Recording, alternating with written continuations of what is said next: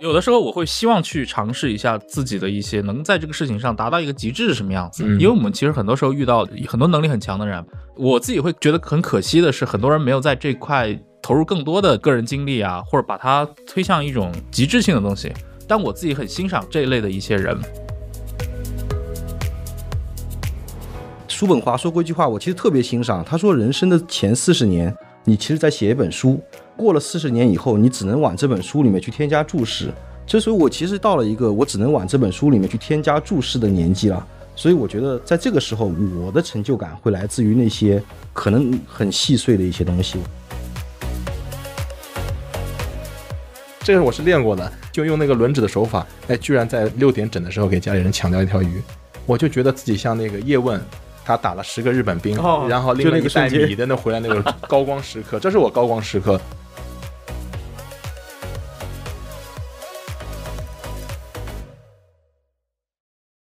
二零二二年过去了，你会怀念它吗？如果将二零二二看作是一座山峰，时间已经替我们翻越了它。但是回顾这一年，我们每一个人都做出了自己的选择，我们的视角更加微观，宏观环境充满了不确定性，但是我们依然坚持着自己微小的前进和拥抱。这也是我们为自己翻越2022这座大山所付出的努力。而站在2023年的开头，我们也也想回顾自己的2022，我们经历了什么，依仗了什么，又得到了什么。而2023年又会是另一座坎坷、需要冒险的山峰吗？今天我们请来了香港置地中国区品牌负责人施宇，以及 JustPod CEO 陈彦良，一起来聊聊我们该如何翻过这一座座山峰，又该怀着一种怎样的心态和勇气。请两位跟大家打个招呼吧。大家好，我是陈彦良，然后我是 JustPod 的创始人和 CEO，以及我也是一档中文播客的播客主播，我的播客叫忽左忽右，欢迎大家关注。大家好，我是香港之地中国区的品牌员工，我叫诗雨啊。好的，过去的二零二二年啊，好像身边很多人都说这一年过得七零八落、乱七八糟，然后好像回顾一下没干什么正经事儿。今天我们先从这个开始回顾一下二零二二年，有没有觉得能够明确知道自己好像干过些什么事儿？就是你刚提到，就是二零二二，好像它的整个的那种体感时间特别短。对，我跟很多朋友私底下聊天都会有的一个感受，尤其是如果你身处在比如上海或者在北京的话，可能你的感受会更明显一点。对，过去的这个二零二二，如果说要干了啥啊，有有很多的事情我是记忆犹新的。但是除此以外，我觉得同样的这一年，我又重新拾起了很多爱好啊。如果说有一些更正向的回忆的话，嗯这些可能是一些我会印象更深刻的事情。呃，比如说什么爱好？就比如说今年我其实开始又重新打网球，又重新去练拳击。哦，练拳击啊，呃，这个是因为因为我过去在记者时代的话，可能一四年、一五年、一六年那几年有过一段时期，而且那会那会儿更年轻一点嘛。但是后来随着生活境遇的变化，包括后来自己开始创业了嘛，嗯你的生活状态、生活节奏发生巨大改变，很多过去的一些爱好，包括打球啊或者别的一些，嗯其实是经历了一个巨大的调整。嗯但是到了二二年的话，你突然有了这样的一个时间，对吧？好像它强迫性的让你静止下来，你去重新整理一下自己这几年的生活方式。你这时候就其实有一种调整平衡的这样的一个机会在这儿。嗯，别人在说二零二二被打断，你反而是因为被打断的一些事情，让你有机会有时间重新拾起一些原来的爱好。对，但重要的是，因为这只是挑了这部分来说，你 你刚刚如果提到被打断的那部分，嗯其实我的那种体验跟大部分人其实还是一样的。好的，那谁呢？其实今天的这个主题，就是我们如何翻越一座山峰这个主题，可能确实跟我在二零二二年的这个经历还是挺契合的。嗯因为在二零二二年的前三个月，我的生活的关键词其实就是爬山。呃，那个时候因为工作调整的原因嘛，我在去年的年初，我忽然有了一段可能长达将近三个月的一个非常漫长的一个假期。哦，那么长？对对对对对，所以我把杭州的所有的山基本上爬了个遍。最初我们可能是一次中午吧，我忽然兴起，那个时候、在没有任何准备的一个情况下呢，我去爬了一座野山。刚开始的时候呢，其实跟各位所设想的一样啊，风和日丽。但是爬到一半的时候呢，忽然下雨了。嗯然后到半山的时候呢，我发现自己迷路了。这个时候呢，就是大家能想到的那些东西啊，就是你一个人吗对我一个人。然后呢，哦就是说在翻山越岭的过程当中啊，忽然下雨啊，进退不适，狼狈不堪。然后呢，我不停的自问，就我为啥要去找这个罪受呢？这个时候我遇到了一个半大不小的一个孩子，他应该是住在山里的孩子，就一一个小孩一个人，对，一个人就像故事里的情节一样，遇到一个遇到一个仙仙人，仙对对对，松下问童子，对对对。然后呢，我就向他问路，他告诉我，他说可能还有个把小时就能越过这座山了，他就能出去了。最后走了整整三个小时，哇，就因为那句“个把小时就好”的那句话，嗯。他给了我非常大的一个力量。到晚上可能大概五六点钟的时候，我爬出来了，看到了非常好的一个景色，就雨后有大片的茶田，然后呢，以及傍晚的那个彩虹。就是你回忆你自己的这个二零二二，可能也是如此，变化来的毫无防备，然后呢，迷失方向呢也是常态。所以我们只有给自己一个并不真实的一个期限，我们才能够继续盲目的走下去，乃至走出去。呃，雨后的茶田和傍晚的彩虹呢，那目前看来还没有实现啊，似乎就在前方啊。但我始终觉得这是一个生活中真实的预言嗯啊，所以从那一次开始，我就爱上了爬山，就所以我今年我把杭州的山基本爬了个遍。干了我一直想干的事情。其实我对那种江南丘陵式的这些郊区的山一直都很感兴趣，但是因为上海是一个郊区，其实没什么山的嘛，没什么山，对对，呃，因为我我自己的理解里面，其实爬山好几种嘛，有一种是那种真正的那种登山，对吧？嗯他去挑战的那种四五千米、五六千米以上的这种山峰，还有一种是其实更类似于一些徒步穿越丘陵啊，包括香港有那个麦理浩步道那种，其实我会更加的喜欢一点。但其实我本人的话，我不是一个，甚至我都不能说是那种边缘的爱好者啊。但我自己的有限经历里面，可能也只有几次这样的体验。刚刚我听你描述那段人在这种山中，尤其你如果对距离、对于时间失去了一个控制感的时候，嗯你不知道自己什么时候能走出去的时候，其实这时候我我过去有过一两次这样的经验，就是有过啊你会感到焦虑的。当然有过了，啊，当然我那个可能就更没那么传奇。对对对对 对，可能高中的时候那种同学之间组织徒步去一个什么水库，或者去某个山丘里面，嗯然后去找一个寺庙。哦但其实那会儿可能也没有什么智能导航，没有这些百度地图这些东西。嗯但是你自己的话，可能在中间，哎，你突然发现你预预设两个小时能到，嗯结果走了四个小时还没到，而且你也不知道自己在哪，这时候你是很慌的。啊而且天色渐晚，你就立刻意识到这事儿你干不成了，以及你开始考虑的是自己能不能活着出来对，不那么狼狈的下去了。但通常会搞得很狼狈。所以我刚听到你说到那种场景的时候，我会觉得，对于徒步爱好者或者对于这种野户外爱好者来说，可能还是个经常会遇到的。对对对，我刚才诗雨说的那个，我觉得听到后面鸡皮疙瘩就起来了，就是感觉是一个仙境里面的一个事儿，然后有个、嗯一个牧童给你指明了方向，然后你经历过这个过程，然后悟到了，得到了，就那种感觉。要不是他跟你说个把小时，直接跟你说三个小时，估计你崩溃了但是我相信他真的只花一个小时就能走出来，因为他是山里人，他走得快嘛。啊！嗯对，对他来说是这样。对我可能我我跟他聊聊完这一句以后，嗯我我瞬间看到他消失在这个丛林里面，那就不见了。哎，太有意思了，你这个。说到这个，我其实二零二二年就没做什么太多事儿，然后跟两位不太一样，我是一个不太会去做这种冒险的事儿，也是因为我对这种就刚才陈良说的那个时间的不确定性、未来的不确定性，我是很很不喜欢这样状态所以过去像二零二二年上海在封控在家的时候，当时就觉得那是个不确定性，不知道什么时候能走出来嘛。所以当时我也是找了一些确定性的事情。我记得我二零二二年做的最多，现在想起来啊，好像就看了很多老电影，一些 一些经典作品，什么《指环王》三部曲啊，《教父》三部曲啊，《霍比特人》啊，就是每天晚上把孩子哄睡觉了，嗯我一个人坐那边看三个小时电影，嗯我只有那个那三个小时，我才能把我的心情平复下来。就那那个那个状态，就是说我在一个不确定的这个时间和空间里边，我找一个肯定确定的事情，因为那些经典东西会给我勇气，给我力量。嗯当时我一开始给女儿开玩笑说，女儿说什么时候能够出去玩呀？我当时拿了一本书，是《绿野仙踪》吧，嗯也是蛮蛮蛮这个感觉到一个新的环境。我说，哎，这本书我每天给你读一章，一本书读完了，我们应该能出去了。结果一本书读完了不行，这时候我慌了，怎么办呢？我说，那再再换一本。当时我电子书里面正好有那个《哈利波特》，啊，我想《哈利波特》够厚了吧？够厚了吧？而且有七本呢，我当时就怀着这个心，我把《哈利波特一》硬生生给念完了，然后《哈利波特二》讲了一半，哦，终于出来了。哎，你刚说到这件事情，我觉得还蛮典型的，就是人在这种尤其高度不确定、缺乏安全感的环境里面，他会倾向于去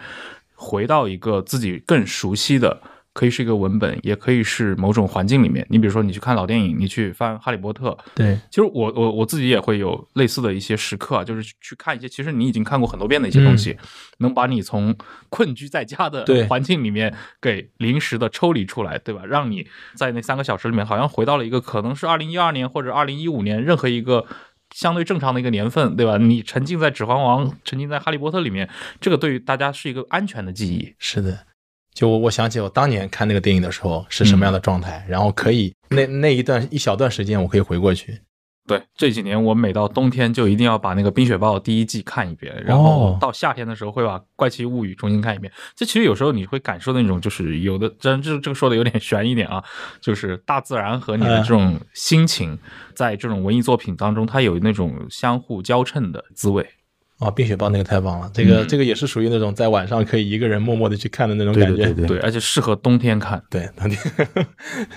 哎，那那说到这儿了，就是两位过去一年你看过哪一本书、哪几部电影，让你觉得特别能值得再玩味一下的？电影的话，呃，或者把影视放为一个门类吧。其实有一部美剧我还蛮喜欢，就是那个《公寓大楼里的谋杀案》。咱们今天在录播客嘛，它其实跟播客是强相关的。嗯它是一个三主角的模式，讲的又是什么故事呢？在纽约的一个中产社区的一个公寓大楼里面，住着三个人，嗯，然后三个人都是重度的 true crime 真实罪案类播客的狂热爱好者。哦，呃，然后他们每天的生活就是听那些发生在美国的，然后由那些大的制作人做的那些罪案类故事，直到有一天。这个公寓里面突然真的发生了一起谋杀案，然后他们就开始去搭设自己的电台，自作主张在那个纽约警察以外自己开辟一条线，因为他们是住户嘛，嗯，所以他们每天就开始调查这个事情，然后把比如说每周调查完的一个心得和这周的一些经验经历做成播客播出来，它有点那种播客剧的这种感觉。但是作为一个美剧，我觉得它不能说艺术层次或者说它的整个的那个效果有多有多好啊，嗯呃，但是非常适合那类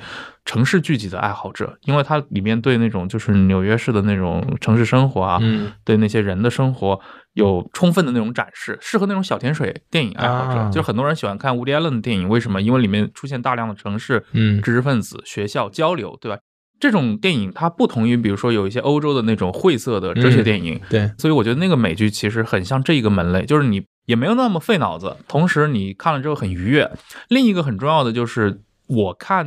这部剧的一两季的时候，就是我待在家里的时候，嗯啊，所以它其实里面展示的生活和我当时身处的那个生活是截然不同的。我我那段时间可能，嗯比如星巴克都没法去叫个外卖。但是我看着里面的那些纽约生活的话，但是可能我这个人心态还行啊。我也遇到过一些朋友说那段时间 那段时间他就完全不能看这些东西了，啊因为他不能看那些跟他的生活反差很大的。但我我其实还好，甚至我是反过来的。我那段时间是向往这样的生活对。对对，看了之后觉得这是一种呃有点心灵按摩的这种作用。哎，这方面我跟你比较像，我也是，我我可能是就像人家看吃播那种感觉，你替我嗯去好好生活，我我我看着你，然后我也能心灵得到一些抚慰。对，我其实恰恰跟陈老师的这个可能是个反的啊。啊，我其实跟阿杜很像，我把历年的奥斯卡最佳获奖影片全看了一遍，哇，基本上看了一遍，有些可能是快速的过啊。但是我发现，可能今年的奥斯卡的最佳影片，一个非常名不见经传的导演啊，叫那个夏恩海德，他拍的一个电影，他给了我非常多的一个力量。其实这本电影它成本也不高啊，嗯，找的不是一些非常知名的一些演员。其实我觉得，在我们还算比较艰难的二零二二年，这本电影确实给了全世界以感动和信仰。这个片子讲的其实是一个聋哑人家庭的一个故事啊，他的女儿是一个唯一正常的一个人，嗯，他怎么样跟他的父母、跟他的哥哥啊进行一些相处，同时呢，他追求自己的音乐梦想。然后这个片子当中有一个戏让我感到非常的感动，就是有三分钟左右，它是没有任何的声音的，它剧情在进行，但没声音。对剧情的正常的进行。他的女儿在台上给所有现场的这些观众，包括他的父母和他的哥哥，去唱自己的这个第一次的合唱团的一个歌曲。然后呢，线下呢就是他全部是静音的。他其实这个导演用这么一段形式啊，去渲染真实的聋哑人的世界，就他们的世界当中是没有声音的。嗯你你们都知道，可能好莱坞如果要拍这么一一部电影的话，他巴不得把所有的这些配乐给他做到，就是去打动你的情绪。所以我看到这一段的时候呢，就这些天生与残缺和苦难为伴的人们，他们却活得无比的乐观。那与他们相比，我们此前所经历的这些短暂的这些磨难，可能又算什么呢？嗯他们的世界里面没有任何的声音，嗯这批观众站起来鼓掌，他们才发现他们的女儿表演的非常的好，他们也站起来鼓掌。嗯我觉得他们的苦难激励了我，我觉得我遇到的目前这些东西不算什么。嗯，来，说这个，我想起我看了一本新的书，是叫《挽救计划》吧，火星救援的那个作者写的，啊，特别有意思。就一打开，你就会发现，你就代入感很强，嗯就像进入了一个密室逃脱那个感觉。嗯他一开始发现，哎，原来他是在一个外太空里边，在一个飞行器里边，然后自己是谁，为什么在这个地方，完全不知道。嗯然后里边还有两具尸体，然后慢慢慢慢一点点信息的拼凑起来，这个故事越来越宏大，越来越，但最后收尾觉得说的那么的温暖和贴心，就真的给我一些抚慰。人在家出不了门儿，但是呢，我可以顺着他这个想象去到遥远的外太空去，嗯，然后最后还能回来，有一些共情，然后抚慰到。这是我我去年看的一本新的书吧，觉得还蛮有意思。那刚才聊的这个，大家一些体验、一些感受啊，那有没有具体的一些成就呢？自己做的一些事情有没有？而我觉得这种恶劣的环境，或者说一些极端的环境下，反而有时候可以让人触碰到一些可能之前拖了很久，对吧？嗯或者不是特别敢想的这样的一些事情。对于我自己来说，因为我日常，尤其最近这几年最重要的日常的工作就是做播客了。嗯我自己那个播客《忽左忽右》，它其实整个的一个选题制作，包括找嘉宾，包括去完成这样的一个节目录制，之前都是等于是我一个人包办嘛。那从头到尾走一个全流程、很手工作坊式的这样的一个制作方式，所以我能够勉强的维持一个周更的状态，每周更新一期啊。当然，这个也是我朋友给我的建议啊，就是说，你如果你连一周更新一期都做不到的话，这个就不要做了。嗯 那二二年这方面如果算是成就的话，就个人那种满足感还蛮高的。呃，其实是把这个节目变成了一个双更的节目。嗯这听起来有点卷，但确实是一个让自己获得了一个满足的。就是你之前觉得这个事情其实操作的难度难度挺高的，但是当你做到了，并且可以稳定更新，到现在可能也有一个小半年多的时间。就为什么双更这个事情对我来说还算是一个挺重要的事儿呢？就是我有非常多的话题。因为我自己盘算过，如果我每年做五十期，我做十年，其实只能聊五百个话题，啊但这个东西是不够的，因为你有足够的话题，对，对我来说，也许十年的时间其实非常长嘛。一个人人生苦短，对吧？你的黄金的表达年龄，你那种精力充沛的年龄，可能也就是一个三四十年左右的这样的一个时期。嗯如果你把它真正放在播客这一件事情来，你是可以算得出来你的一个讨论的一个话题极限的。嗯但这个东西对我的一生来说是足够的嘛？其实我会思考这样的一些问题啊。可能有的人会觉得这个太不着边际了。呃，因为我当时盘算了一下，我看 Joe Rogan 他过去这么多年做了大概一千八百多集，嗯当然，中间有很多集是那种老的翻，他拿出来重播，剔除掉那些之后，即便如此，他那个更新频率还是很高。这个就给他可以去容纳非常大的那种话题发挥空间。就是同样的一个话题，如果我花五年的时间把它做完，和花十年的时间把它做完，和花二十年把它做完，其实是不一样的。因为时间本身它带来的成本是很高，所以嗯那段时间我就开始在思考，我需不需要把这个节目真的变得更新频率更加的高效。有的听众会跟我反馈说，更新太高了，他们听不过呃，了。但我也是，我跟不上。其实没必要的。你想想，我咱们看所有的杂志，看所有出版社的书，对吧？出版社不会说等等我的读者，让他读完我每一本书，我再出新一本。所以我觉得，可能从供给端来说，或者从生产端，我需要做的事情是，就是二二年的上半年，我想尝试一下自己的这种更新极限。嗯因为很多时候，你如果更新的太频繁了，你的质量可能会下降。那能不能在维持你的节目质量的同时，其实是一种优化调整吧？如果可以的话，它的这种极限可能在哪？所以我那段时间就花了很多时间想这个事情。那一旦这个六月之后，能够把我这个节目制作的班底搭建起来。虽然 JustPod 这个公司可能有几十个人，但是服务于忽左忽右的大概有那么四五个人，里面有专门的后期的小伙伴，里面也有专门的一些讨论话题，或者说作为那个 producer 的一些小伙伴。嗯然后我自己可能就作为主播了，我就把我过去长期一个人包办的活给分散出来。它其实是一个小的项目管理，就把它变得出街的这种工业化。嗯然后操作下来，我到现在为止觉得掌握的还是可以的。这个事情其实给我的那个成就感还蛮高啊。当然，它不光是工作了，它其实是一份个人兴趣嘛，嗯，所以它能够给我带来比较强的一个正反馈。那我听下来感觉你是那种，哎，有一个挑战困难在那边，我反而要自己再往前进一步，再逼一下自己。呃，可以这么讲，但是我我并不是在每一件事情上都是这样的想法。就这这是你特别感兴趣的、特别想做的一个事情。嗯，有有的时候我会希望去尝试一下自己的一些能在这个事情上达到，如果能达到一个极致是什么样子？嗯因为我们其实很多时候遇到很多能力很强的人，包括很多我的朋友也是一样，他们也会来做一下这个东西，或者说过去在很多创作的媒介里面、嗯都会有一些不错的单品的输出。我自己会觉得很可惜的是，很多人没有在这块投入更多的个人精力啊，或者把它推向一种极致性的东西。当然不是说我这个人是这种性格啊，这个听起来有点其实有点可怕的。但我自己很欣赏这一类的一些人。嗯这个之前我跟我的朋友就是那个沙青青老师，因为他是爵士乐的爱好者，我们共同讨论过一个话题，就是一四年还是一五年，美国有部电影嘛，《爆裂鼓手》。啊，很多爵士乐爱好者对这部电影深恶痛绝。嗯爆裂鼓手的观众非常明确，两拨人，一波就是爱死了这个电影的人，嗯还有一波是极度讨厌这个电影的人。极度讨厌那帮人的话，真的就是爵士乐迷为主的，他认为。这种残酷的音乐学院式的这样的一种表达形式，它完全曲解了爵士乐那种他禁锢了灵感，对嗯激发嗯天性的那种，他觉得跟爵士乐的理念是背道而驰的。嗯但其实我个人是很喜欢那样的一个电影的，所以我后来我觉得可能跟我自己的这种兴趣取向可能是有关系，就是就是可能我把对爵士乐的理解放到了第二位，我更欣赏里面的是那种即时态度。然后我看到那个不是以前新闻写过嘛，就是电影上映之后，那科比说他特别喜欢这部电影，呃，看了很多遍他们很，像，嗯对，就就是那类人，凌晨对四点的洛杉矶一样的人，对对对对，当然我不是给自己贴金啊，我我不是那类人，但是我从那个兴趣使然的角度，就是我还是蛮欣赏那一类的。所以你想把《互动会又变成一个双更的节目，能够尽量多的去尝试他可能能做到什么样的地步，这是一个小小的心愿吧。那我达成了，我觉得还蛮开心。嗯刚刚其实陈老师讲到的是事业上的一种一种追求的一种圆满，嗯可能对我来讲，我二零二二年我自己认为最大的一个成就，可能是，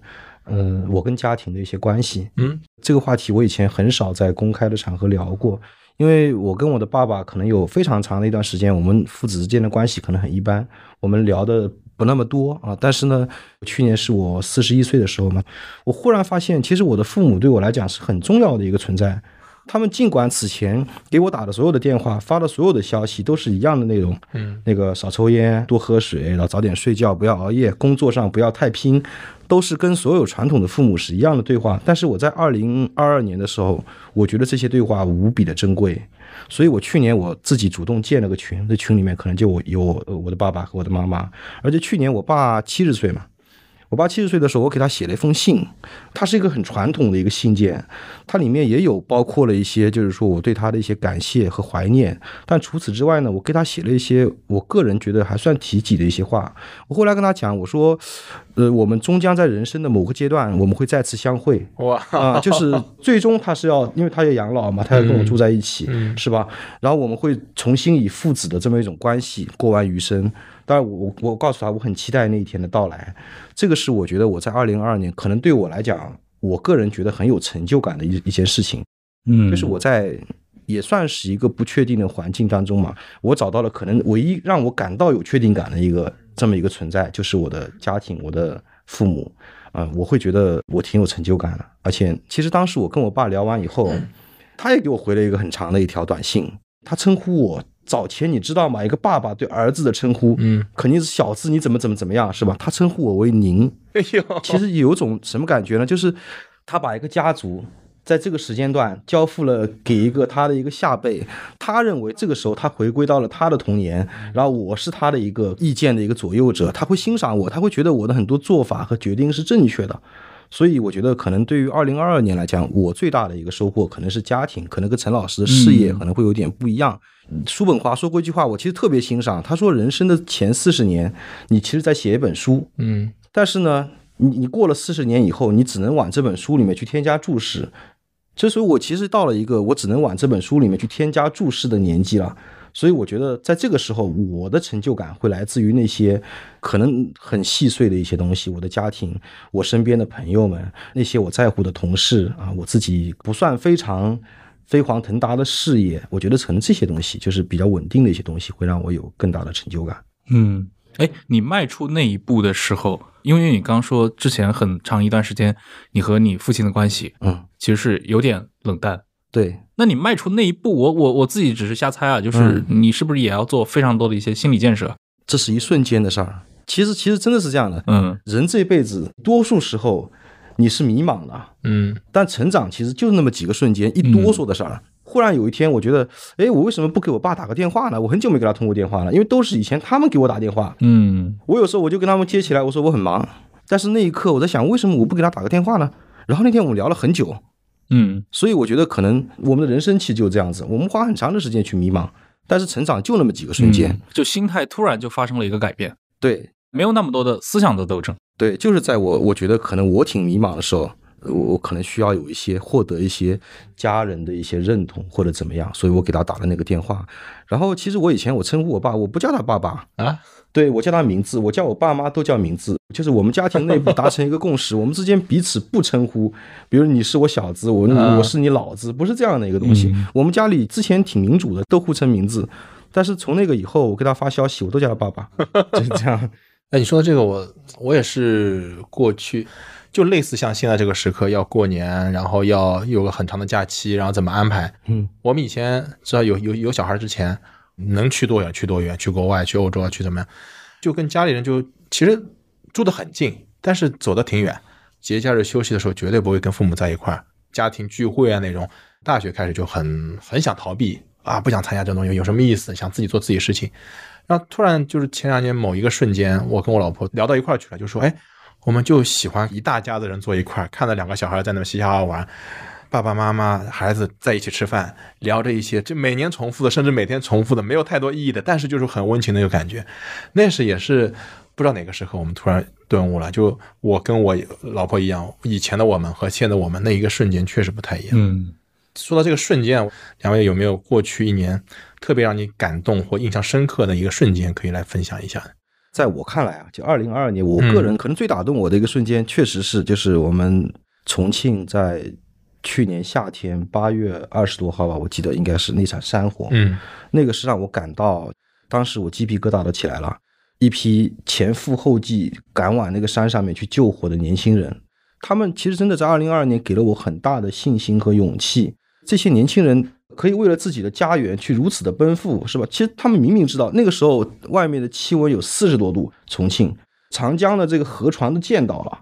但是重庆爆发了山火，他们开着摩托车，这批可能早前不被公众所认可的边缘青年，包括有一些可能在山上面可能陆续穿梭的这些挑夫什么，他们都骑着摩托车，他们去救火，就为了自己的家园。可能早前这些人并不被社会的主流声音所认同，但是呢，他们为了这个山火，他们做了一次非常勇敢的一个奔赴。香港之地，我们可能大家都看到了这本电影，就是我们嗯在一月十四号的时候，我们上映了这本片子叫《翻山》，就是我们为了这个瞬间，我们拍了本电影叫《翻山》，嗯其实讲的就是这个故事。嗯把二零二二年我们认为最燃的那一刻，通过影像和光影的方式，变成一本长达十五分钟，可能在我们早前的年度电影的历史上面，从来没有这么长的长的一本一本 电影，嗯把它浓缩到了这十五分钟当中，讲给我们的观众听。其实我们希望记录的是，就是二零二二年最燃的那一刻，以及二零二二年那些为了家园、为了亲人啊共同奔赴的这么一些年轻人们。就记录他们的平凡，他们的艰辛。因为片子当中我们会看到有很多这个蝴蝶结少女，就是我们叫菲菲嘛，这个女主角菲菲，嗯她在重庆翻山越岭，在山城里面到处去送外卖，来养活自己的这个父亲，来给父亲还债，这么一些普通的故事。它前面有大量的这种剪辑是关于这个故事的。救火真的只是就是我们刚刚提到的一哆嗦那个瞬间，嗯啊，它是成长的一个瞬间。很多时候，其实它跟我们的人生是一样的，就是我们平时过着并不那么如意的生活，我们有很多的艰辛，我们也面对很多就类似于这样的一些生活的苦难。去年二零二二年，有很多人都听过这个故事，是吧？比如说某一个企业的老板倒闭了，老板去开滴滴；有哪一个职业经理人他失业了，嗯他骑了这个电瓶车去送外卖。我身边就有真实这样的故事。我的一个朋友在北京的，他失业了，他最终选择开滴滴，他没有选择送外卖，他选择开滴滴啊。但后来告诉我，他跟我在聊天的过程中说，他说还不如送外卖，外卖赚的更多，滴滴挺辛苦的，而且滴滴你还得维护车嘛。所以就是我身边真有这样的故事。我们这个电影其实拍的就是这样的一个故事，但是你会发现这个电影里面的菲菲也好，他的爸爸老吴也好，非常的乐观，他们并没有因为这些生活的苦难而感到沮丧。他的父亲包括后来去打工，激起了他们的斗志，要还这个十几万的账。他的女儿也是一样啊，去送外卖赚到了自己的第一笔钱，就两万三千多块钱，他把两万块钱给了他的父亲，他父亲用来还债。所有的这些剧情，后来我们在其实也是一个节点嘛，就是山火爆发的那一刻。嗯再难的时候，可能都需要他们去共同去奔赴。我其实在这个电影里，我很欣赏一句台词，说如果我年轻二十岁，他就他父亲跟他女儿的对话。我如果年轻二十岁，我也骑摩托车上去。就是个传承嘛，精神上的传承。对，啊，他说去嘛，重庆这盘需要你们这些年轻人。嗯我觉得那一刻，我自己啊，我作为这个电影的一个小小的监制，我看了几十遍的 A 扣和 B 扣，但是每次看到这一段的时候，我都觉得啊，好感动啊。嗯嗯，是山火这件事情，我觉得可能听众都会有强烈的一个印象，因为当时那几天，对吧？我刷抖音的时候，在看其他的一些流媒体的时候，就是那个场景被推的特别多，一些骑行的骑士们，因为这个社会其实过去对他们的那种观感啊，嗯，评价是不好的。对，会觉得是一群很咋咋呼呼的年轻人，对吧？问题男孩女孩们，还有一部分呢是以那种可能嘲讽为主，就觉得、呃你们是秀装备的，然后你们在深夜扰民的那样的一个时间场景里面，突然你看到一辆辆的摩托往那个山火里面冲，而且好像是不是他们当时还带了一些，比如消防队员啊，或者什么也要送物资嘛啊，去是送物资上去啊。对这个行为在当时被转出来，我觉得就非常的戏剧化。对，就我们可以看到很多的那些戏剧里面都会有这样的一些自杀小队嘛，这不是？就是那对对对个对？对就那逆着个感觉。火光而行的感觉是吧？就是这真的电影这些片段，它确实反映了这新一代这些年轻人他们的心理状态。嗯，他们追求刺激是吧？他们思想非常的自我，但中国人的这种传统的家国情怀，嗯其实是一代一代的延续下来的。就当他们面临共同的灾难的时候，他们会毫不犹豫的爆发出自己内心的那种叫古代的任侠精神。嗯，就重庆人尤其讲究就是我的江湖道义、嗯任侠，对是吧？他会义无反顾地去奔赴、去冒险。其实，在他们的心中，理智和计划只有在完成一些小事的时候，他们可能才奏效。但是呢，改变人生的决定其实往往是需要冒险的。他们就在为了自己的这么一个家国，他们去做一场其实无比伟大的那种传冒，在我看来是很伟大的一个行为啊，是冒险。因为他们的人生正处于自己的黄金年纪，但是那场山火真的你不知道结局会怎么样，没有人知道。我看那个电视里那个人字形的那个火墙嗯出现的时候，我很震撼，我觉得这是世界末日啊！那那个时候是吧？又是那个高温是吧？又是那个大火，但他们不怕，他们依然为了灾难，他们去冒险。我觉得这个是让我很感动的一个点啊！所以今天借这个机会，我们把前面的那些就是故事，我们也做了一个回顾。其实嗯这个电影里面有很多小细节，就都是属于关于我们在二零二二年的一些共同的一些记忆吧。嗯，特别燃。你就刚刚说那个冲上去那个瞬间嘛，就像那个樱木花道打全国大赛受了伤还要上场，然后问老老爹你人生最光荣的时候是什么时候？我就是现在，哇，对对对就是那个感觉，就是而且整个的这样的一个故事也好，包括那个微电影也好，因为那个微电影我也看了嘛，就是整个的那种气氛，包括这些元素，山火、摩托党，包括那种非常崎岖不平的很重庆地势，对，而且这个可能在那个电影里面反映的更明显一点，这些火锅店啊，对吧？那个对对对对对，就是那种防空洞火锅店，就特别的重庆。而且是不是摩托这个行为本身在重庆确实是极度的非常普及啊？重庆是山城嘛，重庆没有自行车，没法骑。我我认识的重庆人都不会骑自行车，对，但他们所以重庆有非常深厚的摩帮文化。这个其实，在我们早前写那个就我们大的剧本的时候，当然我的老板啊，嗯反复的跟我强调，这个电影要找重庆人拍，啊，说重庆话。嗯然后呢，我们要反映最真实的重庆的文化，嗯，包括重庆的火锅、重庆的摩帮文化、高楼林立的那种山峰的感觉。其实这个给导演提了一个非常大的一个难题：你怎么样在一本可能就十几分钟的电影里面，既表现重庆的风貌，又表现父女之间的这种代沟以及妥协，嗯再表现最后的那燃的救火的那一刻。如果最好还能够展现一些重庆的当地的一些风土人情，是吧？这些其实都是一样。其实这个电影里面讲了很多类似于这样的甲内容，当然方的需求真的是对，甲方就是我既要这个又要那个，还要那个啊，五彩斑斓的黑。但是那个导演最后他还是握住了，因为他本身自己就川渝地区的人。然后演那个电影的两个主角，父亲就那个老吴和他的女儿菲菲都是本土的重庆人，他们能说非常流利的重庆话。我们曾经找过另外一个女演员，她可能不能说很好的重庆话，所以我们选了一个重庆本就其实一个完全重庆班底的这么一个剧组，我们来拍这本电影啊。它其实也是为了就是重庆在我们二零二二年确实经历了很多的高光时刻，山火这个事件，我觉得确实是很打动我的。重庆有这样一个文化，有这个人的精神，有这个摩托车对对对，有的基础。这样的基础你你说你说在别的地方，在上海没有人开摩托车，就没有这个基础，就想到像那个敦刻尔克大撤退一样，嗯，就英国有那么多的水手，那么多的会开船的人，有那么多的船，大大小小什么船都出去，才能把那么多的人接过去，嗯才会有二战的转折点。刚才用的那个词“高光时刻”，嗯形容的非常准确。这个可能是对中国人来说，二零二二年你说要讲高光时刻，我也第一时间能想到这个。我觉得是一个非常戏剧性的这种冲突。我们中国在二零二二年最高光的时刻，来自于一群可能早前被别人称之为“鬼火少年”是吧？称之为耍泥巴的这么一帮年轻人。这个是我觉得它是一个很有张力的一个事儿。其实如果说我们对未来还有希望的话，它一定来自于年轻人。嗯就这些年轻人才能给我们信心和力量。只要他们的心中那股火还没有熄，他们的心火还没有熄，整个世界永远是有希望的。对，刚才说的那个高光时刻啊，要过往去想的话，我觉得不单单像我们前面聊的，二零二二年你做了哪些事情，你有哪些感触的事情。我二零二二年最让我觉得我很很自豪的一次，是四月份的时候，凭借我的手速给家里人抢到一条鱼。早上嗯五点五十八分设的闹钟，然后那天人家说家里用什么筋膜枪啊去点那个东西，家里没有筋膜枪嘛。但我练过吉他，那有个轮指的这个手法，就三根手指瞬间在一个点上 快速点击，这个我是练过的。然后就用那个轮指的手法，哎，居然在六点整的时候给家里人抢掉一条鱼，我就觉得自己像那个叶问，他打了十个日本兵，哦然后拎了一袋米的那回来那个高光时刻，这是我高光时刻，提不上说具体什么成就吧，但是我觉得会有一些让自己有些变化，嗯，有一些不一样的地方，因为我们不能在现在原来的地方，我们一定会往前走。不知道两位有没有说经历过这一年，自己会有些变化的？我觉得其实变化会很多。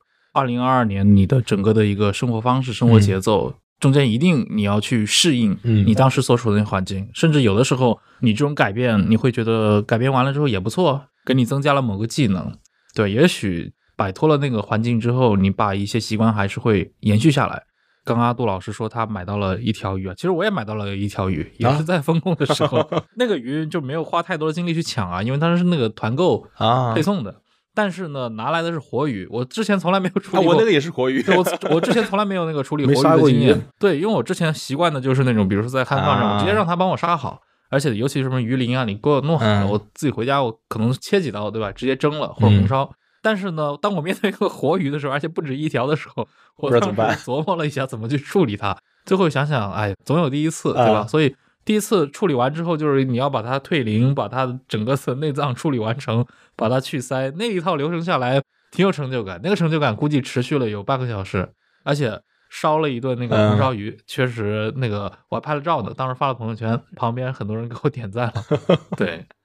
我觉得世界会变得更好，我我是始终是相信这一派的。嗯所以我觉得无论怎么样，我总应该出去玩嘛，嗯我总应该出去浪一把吧。所以我很早我就买了一个包，那是一个就是可能是真的是户外 BC 露营的那种，就是必备的一个装备。它有四十八升啊，然后里面可以放很多帐篷，放那个防潮垫，然后呢放那些野炊的这些道具，我完全可以靠这个包在户外待上个三天两夜。所以我觉得很多时候我们除了有一些细微的，可能真是跟我就像你们俩说到的那条鱼一样，给予我们物质上的一些满足感的同时，我们还需要一些精神上的东西，来让我们自己觉得我们的生活是很有戏的。我们总有一天能盼到，就是说我们可以真的可以很自由的到一个山林里面去野个两天啊，去野个三天这样的这么一个。我觉得这个包给了我很多的精神上的一些寄托嗯啊，像其实你说到叶问啊，我说到另外一本叶问的电影《一代宗师》里面那颗纽扣一样，就是梁朝伟手里拿着的那颗纽扣。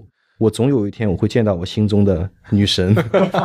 那个包就是我的那个纽扣。啊叶问那个是吧？《一代宗师》里的那颗纽扣，嗯它给了我向往。其实对你来说，你现在用了吗？这个包我至今还没用，还没用啊？找个机会给它开开光。对对对对，我我今年我一定要用，二零二三年，这个是我最大的一个梦想。就是说到二零二三年的，如果我们还略有期待的话，我觉得我二零二三年我一定会把这个包用上。嗯我想可能就在我们开完年会后吧，我会选个两三天时间，我去来一场说走就走的旅行，去走一走可能杭州的杭徽古道啊，嗯就类似于这样的。因为我想见，我跟我安徽的一个朋友约了好几次，二零二二年没见着，我想在二零二三年走着去见他。哇，这个好有仪式感。真的是，我是就盼着能够出去能自由行动。嗯就刚刚说杭州嘛，我是十二月三号，当时跟家里人去杭州，给女儿过三岁生日，想也是好好的庆祝一下。就当时就是在想，什么时候能够跑远一点的地方，嗯就算有那么多的麻烦什么的，只要能让我去，再麻烦我都去啊！这个是我觉得很有期盼的一个事情。不知道陈老师这边有没有这个对二零二三年这方面的一个期待？呃、那当然有了。我有个朋友啊，那个李亚男，他是那个徕卡的摄影师嘛，嗯然后过去很长时一段时间，他就在全世界到处跑。他自己有一个个人表达向的一个博客，会经常分享自己的那些其实挺边缘的一些经历，在伊拉克自驾呀，在什么叙利亚的库区，嗯对穿梭，因为他喜欢拍那些冲突世界，拉美、古巴，就是这些国家其实也不能算是那种很正常的那种嗯。海外出行的旅游目的地。但是他那有一次呢，就是我们大概是在七月份的时候跟他，我突然跟他连个线，嗯。就聊聊天，因为他那段时间上海刚刚解封了嘛，那三个月，但那三个月是他当时接了小米的一个项目，然后在全世界几个大洲去拍片，要拍、拍那种对用拿手机做摄影，然后拍片完了之后，他就跟我提到一件事儿，他说他在纽约、在古巴、在摩洛哥、在中东，包括在土耳其看到的最重要的一件事情，是他感受到整个的疫情对全世界交流造成的困扰在退去，人们再重新回来。像伊斯坦布尔这样的地方，对吧？嗯然后他会感受到另一些变化，比如在北非，他会说，哎，明显感觉这个法国因素的影响力比几年前的时候要上升了好多啊。所以我觉得可能很多人都会有这样的一个期许吧。如果大家能够恢复正常，尤其是这种出行的自由能够重新回来的话，大家还是希望去重新跟这个世界恢复联系。这个对很多人来说也重要嘛。说白了就是很多好事就轮不上你了。另一点就是我在疫情当中有非常多的时间跟我们那些朋友们碰头，有的时候会经常开各种脑洞，哎，组织一下去哪？很多时候就是我的一些，比如互左会有那个节目嘉宾啊，比如说跟陆大鹏就讨论过好几次，因为他是那个翻译很多历史类的作品，那么他和英国和欧洲的非常多的一些历史学者渊源非常深，像那个安德鲁罗伯茨，这是给那个英国王室写史的，还有像那个蒙蒂菲奥里这些，他研究斯大林，然后。唠叨过很多次，说什么时候恢复了，咱们组织一次古战场游，去滑铁卢古战场，去带我们去挖炮弹，跟着他走那太爽了，这个。是是挺爽的。哦所以我们开了很多脑洞，因为安德鲁罗伯茨搞过这个事情，啊就陆大鹏在他家的书架上拍过好几个几磅重的那种小的铅弹，他说这个就是在那个滑铁卢村附近古战场那个原址上挖出来的，他自己挖出来的，呃罗伯茨挖啊，出来的，罗伯茨自己挖出来的嗯然后我们还另一档节目，那个杯弓蛇影嘛，嗯是关于就吃喝玩乐、喝酒、葡萄酒的。呃，老大爷自己本身在国内，在宁夏和香格里拉有自己的葡萄酒生产线。当然，另一方面，他也是那个 WSET 的讲师，他做葡萄酒教育这块。因为其实我接触葡萄酒，也就是跟他认识这几年，就是他带着我喝。可能到了一个阶段，我想我去真正的接触一下这些河谷，澳洲的那二十几条河谷，或者说葡萄牙那种北非的杜罗河谷这些，我是都听过名字。然后我说你能不能组织一个什么线下的，对吧？主题游，就是我我觉得很多时候是我们我们有足够的一些时间去充分的，不能说规划，就是开脑洞，嗯觉得自己可以去哪了。现在这个苗头出来的时候，反而有点选择困难症。不知所措了，对吧对对对对，所以我感觉我自己可能二三年会选一些稍微更就近一点的地方，可能东南亚、日本啊这种就是相对更熟悉一点，然后更方便的地方。真的是我理想的生活。就颜良以及你的朋友们过着就我很想要实现的向往的生活，呃 这太让人羡慕了。因为看过很多类似于这样的书，看过很多类似于这样的电视剧和这个电影，是不是关于那段就曾经的那些历史战争啊，包括那些冲突啊，嗯，就那些才叫真正的，我觉得叫苦难，叫黑暗，嗯也是其实激励了我们，就是那些伟大，让我们这些平凡人能向往，是吧？能让我们觉得这个世界还是非常有有很多美好的这么一些地方。我觉得，嗯、我特别羡慕，就是看陆大鹏的书嘛，因为他有一句格言，他说喜欢那个发发威和朗朗高的一些故事呢。嗯对哦，就是个人趣味。啊，我觉得这个趣味我我也是这样，就觉得哎，这句话总结的特别好，能够跟着他去那些地方去，我真是太向往太向往。就像刚才说的那些什么古战场那些东西，你站在那儿嗯就会觉得你这个人嗯，跟这个宇宙的过去所有的时代在交流。刚刚听两位在描述这些剧情的时候。我就又会有这种魔幻感，因为我们今天可能讨论的开头，嗯。我不是讲了一个小小的故事嘛，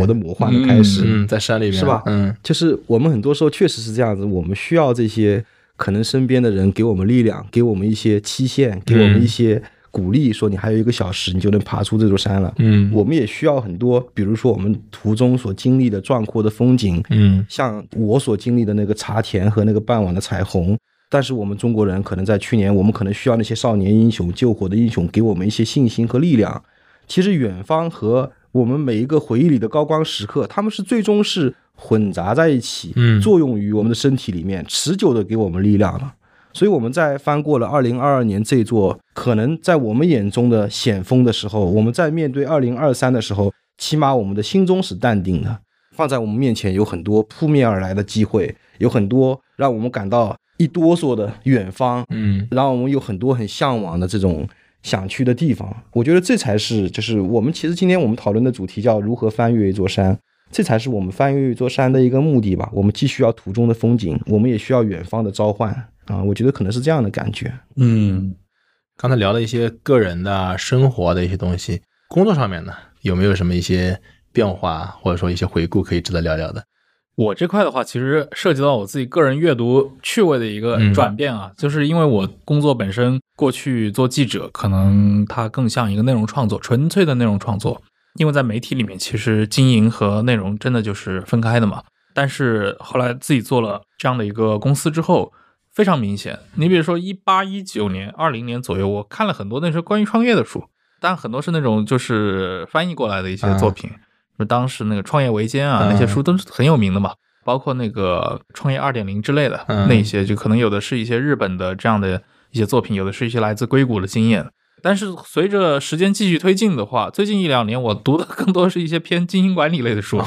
尤其去年那个稻盛和夫去世，嗯我们正好要做一期节目，所以找了一些朋友来聊稻盛和夫。聊的同时，我得了解他，就弄了几本稻盛的书。但是稻盛和夫先生他的书在中国出版的其实也挺复杂的，嗯我拿到的是一个口袋本的一个小册子，里面其实是他很多那种演讲呀嗯这样的一些内容。但是那些内容其实说实话，作为干货蛮干的。但是我的一个体会啊，就是。涉足到这个企业经营管理里面来了之后，我看那些书跟我过去纯粹作为一个读者，尤其作为一个文化记者看这些书的心态视角是完全不一样的。过去可能更多的还是那种从知识分子层面的 一些比较轻佻的这种态度啊，会觉得这种书就是对吧放在火车站 精神鸦片，哎，对对对，鸡汤为主嘛，就是你这些经验肯定就是学了也没用的，就是没有一个人是因为读了这些书才真正取得什么成就，对吧？通常会觉得这些大人物对于自己能够取得这样的事业的那些最关键的因素，肯定是隐而不谈的。但是我自己真的读了之后，其实我觉得那些想法还是确实太偏颇了。对，尤其是涉及到一些很朴素的一些经管的原则上，你如何去管理团队，与如何去面对人事问题，如何去面对一些，比如说公司的效率问题，如何平衡这个财务状况和这些，我觉得这些都是一些很基础的、很扎实的一些话题。那稻盛和夫其实在这里面他提了很多他的一些想法，这些想法不一定适用于我们今天，但是他呈现的是他的一些经验嘛。那我在阅读的时候，我拿自己的经验去做一个对照，所以那段时间我去读这些书的时候，我的心态平和了很多。我觉得其实这个对我还是有点用的，所以我在可能二二年发生的一个改变，其实改变了一些固有的刻板印象。因为我自己个人过去的阅读当中存在一个比较强的轻重的问题，我可能比较会看重那些偏社科向的、历史向的，因为我觉得这可能是传递经验嗯比较扎实的。其次的话，我可能会喜欢一些，比如说虚构类的一些作品，一些跟小说式的作品，我认为它有它的价值。但是对于这一类书，就我刚提到这类偏经管类的这类的书，我过去其实没有那么的看重它，或者并不觉得它们有多大的价值。因为从阅读的角度来说，我作为一个读者，真的是一个非常资深的读者了。嗯就是我过了这么多年，我到今天发生这个改变，我觉得对我来说还是一个蛮大的一件事情的。嗯，其实读了那么多书，但是到现在还有新的突破。至少你对这个市场当中的也有一部分门类的出版作品，嗯你还能改变看法，这个事情我觉得我自己还是蛮开心的。他跟我好像，是啊，可能陈老板在嗯现在遇到的经历，在去年遇到的经历，我在十年前可能就就类似于这样，我也是从媒体出来了。嗯我干了十年媒体一样，我也是做记者出身啊。当时我从杭州的一家报社，就是我决定、那个时候，因为在报社里面给房地产公司写一些新闻，是吧？我在想，我给他们写新闻，我还不如成为那个新闻的主导者，所以我去了，对，所以我去了甲方，我去了嗯房地产公司这样子。所以当时也是一样，以前我我很不屑于看一些类似于这种经营管理啊，或者说怎么样去做一家企业，怎么带团队，啊是吧？但是你知道吗？就报社，你是一个每个人都是一个独立的一个特战队，嗯你需要去面对一个很复杂的新闻，然后把它编成一个可能受众们浅显易懂的这么一个故事。但是你进入一家企业就不一样，企业很具体，所有的事情都很具体，它需要你去用一些方法论，把团队是吧，把你的目标全部都设置好，它会有一个非常敬畏的这么一个界限在那边。所以我也是一样，我在十年前的时候，我刚进入房地产公司，我刚成为一个以前叫松散型组织的管理者，可能我下面有一些类似于这样的一些记者来一起写稿子这样的一个情况呢。我作为一个内容的一个主编是吧？嗯那么变成一个房地产公司里面所谓的营销负责人，那他们是以业绩导向的，但是在报社里面它是内容导向的，你要写出好稿子。我在做这样的改变的时候，我也一样，我看了很多可能早前我嗤之以鼻的这些成功学的书，那那激励自己，你得给自己打鸦片是吧？你告诉我，我一定能行，我可以的。然后呢，还有一些工具型的书，我在十年前也干过这种这些事儿，嗯但是现在可能去年也是这样，去年我其实也经历了一个非常大的一个改变，我从一家房地产公司也很厉害的房地产公司，跳到了一家那我现在的这个公司啊，就香港之地。其实我觉得这个改变对我来讲，其实真的挺重要的。其实我我个人觉得很幸运，就是因为工作嘛，嗯占据了你人生中非常长的一个时间，所以我个人觉得选对一家公司啊，选好一个职业或者选好一个行当，跟你找对一个伴侣是一样的，它非常重要，它会长久的跟你的生活绑定在一起。我们毕竟每天睁开眼睛，加上你的通勤时间，你起码有十个小时是贡献给这家公司的。嗯所以我觉得快乐与否，包括这些你自己获得的满足感，都能够给你的生活带来很大的一些改变。这是我在二零二二年我最大的一个工作上的一个改变，或者说我事业上的一些转变吧。我选到了一个好公司，香港之地啊。那聊了那么多这个二零二二，那二零二三，两位还有没有什么说给自己也好，说给别人也好，有没有一些期许也好、期待也好，或者说展望？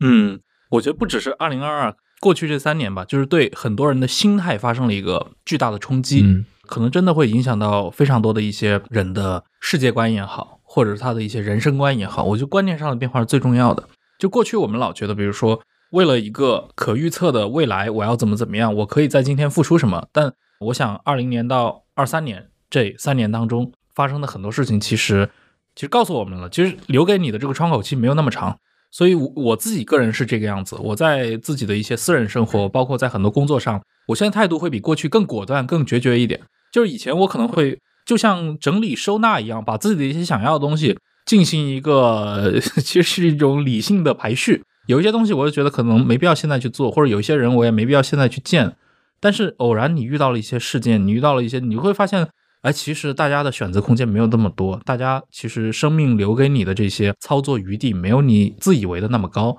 我可能就会想着，哦，那我应该活得更果断一点。我如果想见什么人，我就应该现在去见他。或者说，我如果想办一个事儿，我如果真的想办这个事儿，我就应该把它很快的付诸实施，而不是把它一直停留在一个愿望单上，因为这个就很容易被忽略。只是说，过去可能真的我们这一代人在那种经济繁荣期里面有点过于顺风顺水了。这世界上很多国家人不是这样子的。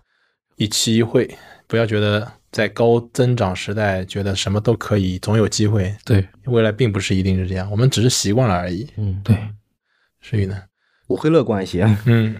想跟各位分享，其实我我写了一点小稿子，因为我怕我说的不够精准。嗯所以第一个呢是第一句话是对我其实人生触动还蛮大的一句话，它是这样子的：就当暴风雨过去，你不会记得自己是如何度过的，甚至你不确定暴风雨是否已经结束，你不再是当初走进暴风雨的那个人了，你变得不再惧怕风暴。我觉得这就是暴风雨的意义。这是村上春树在那个《海边的卡夫卡》里面可能写到的一句话。我在去年的其实年初的时候，就当我重新回忆到这句话，就我其实我也有种鸡皮疙瘩起来的感觉。但是到了二零二二年底的时候，这个感觉可能更强烈。就是我们已经度过了二零二二年，虽然说我们前面有一堆的哥斯拉，还有各种各样的风暴，但是我已经从这个风暴里面走出去过了。我不再是当初惧怕风暴的那个人。他所有的这些可怕，如果是一个集合级的增长的话，我觉得我也不会有太过的恐惧，因为我已经经历过了。这个是想跟各位分享的，就是我觉得对我触动比较深的一句话。我看到的未来会是更好的啊！我始终这么相信，我是一个非常积极的一个乐观主义者。然后，但第二个呢，我也在很多年前我读到的一句话，就是毛姆说的一句话，就是我们用尽全力过着平凡的一生啊。对很多人来讲都是一样，我们经历了很多风暴，但是如果我们把我们的眼光看得足够的长远，我们每一个人的这些传奇，我们每一个人自认为很打动人的一些经历，对于人类非常漫长，但是呢，如果放到地球的角度又无比短暂的这个文明来讲，它算什么呢？所以，我们真的只是用我们自己用尽全力过着自己平凡的一生。所以，想跟各位分享这两句：一句打鸡血的话 啊，一句是我认为可能相对理智的话。拉回现实的话，拉回现实的话，我们翻过了一座又一座的山，但是我们应该去享受这种翻山越岭的过程。我们的人生以后肯定还会遇到更多的险峰，可能会遭受更多的风浪啊，会有更多的风暴去等待着我们。但是呢，如果你把自己的眼光放得长远，可能我们都只是一个非常平凡的，既浮游于天地，渺沧海之一粟，就这么这种一种感觉啊。这是我的一个可以分享的一句话。我们今天的节目也到了尾声，这是最好的时代，也是最坏的时代。狄更斯的话永远不会过时。希望二零二三年不仅是一个可以支撑花的盛放的年份。也是可以给小草藤蔓更多生活空间的年份，也祝愿大家在二零二三都有翻越山峰的勇气。本期依然有抽奖活动，欢迎大家在我们的置点公众号留言，分享你的二零二三年目标。我们下期再见，拜拜，好，再见，再见。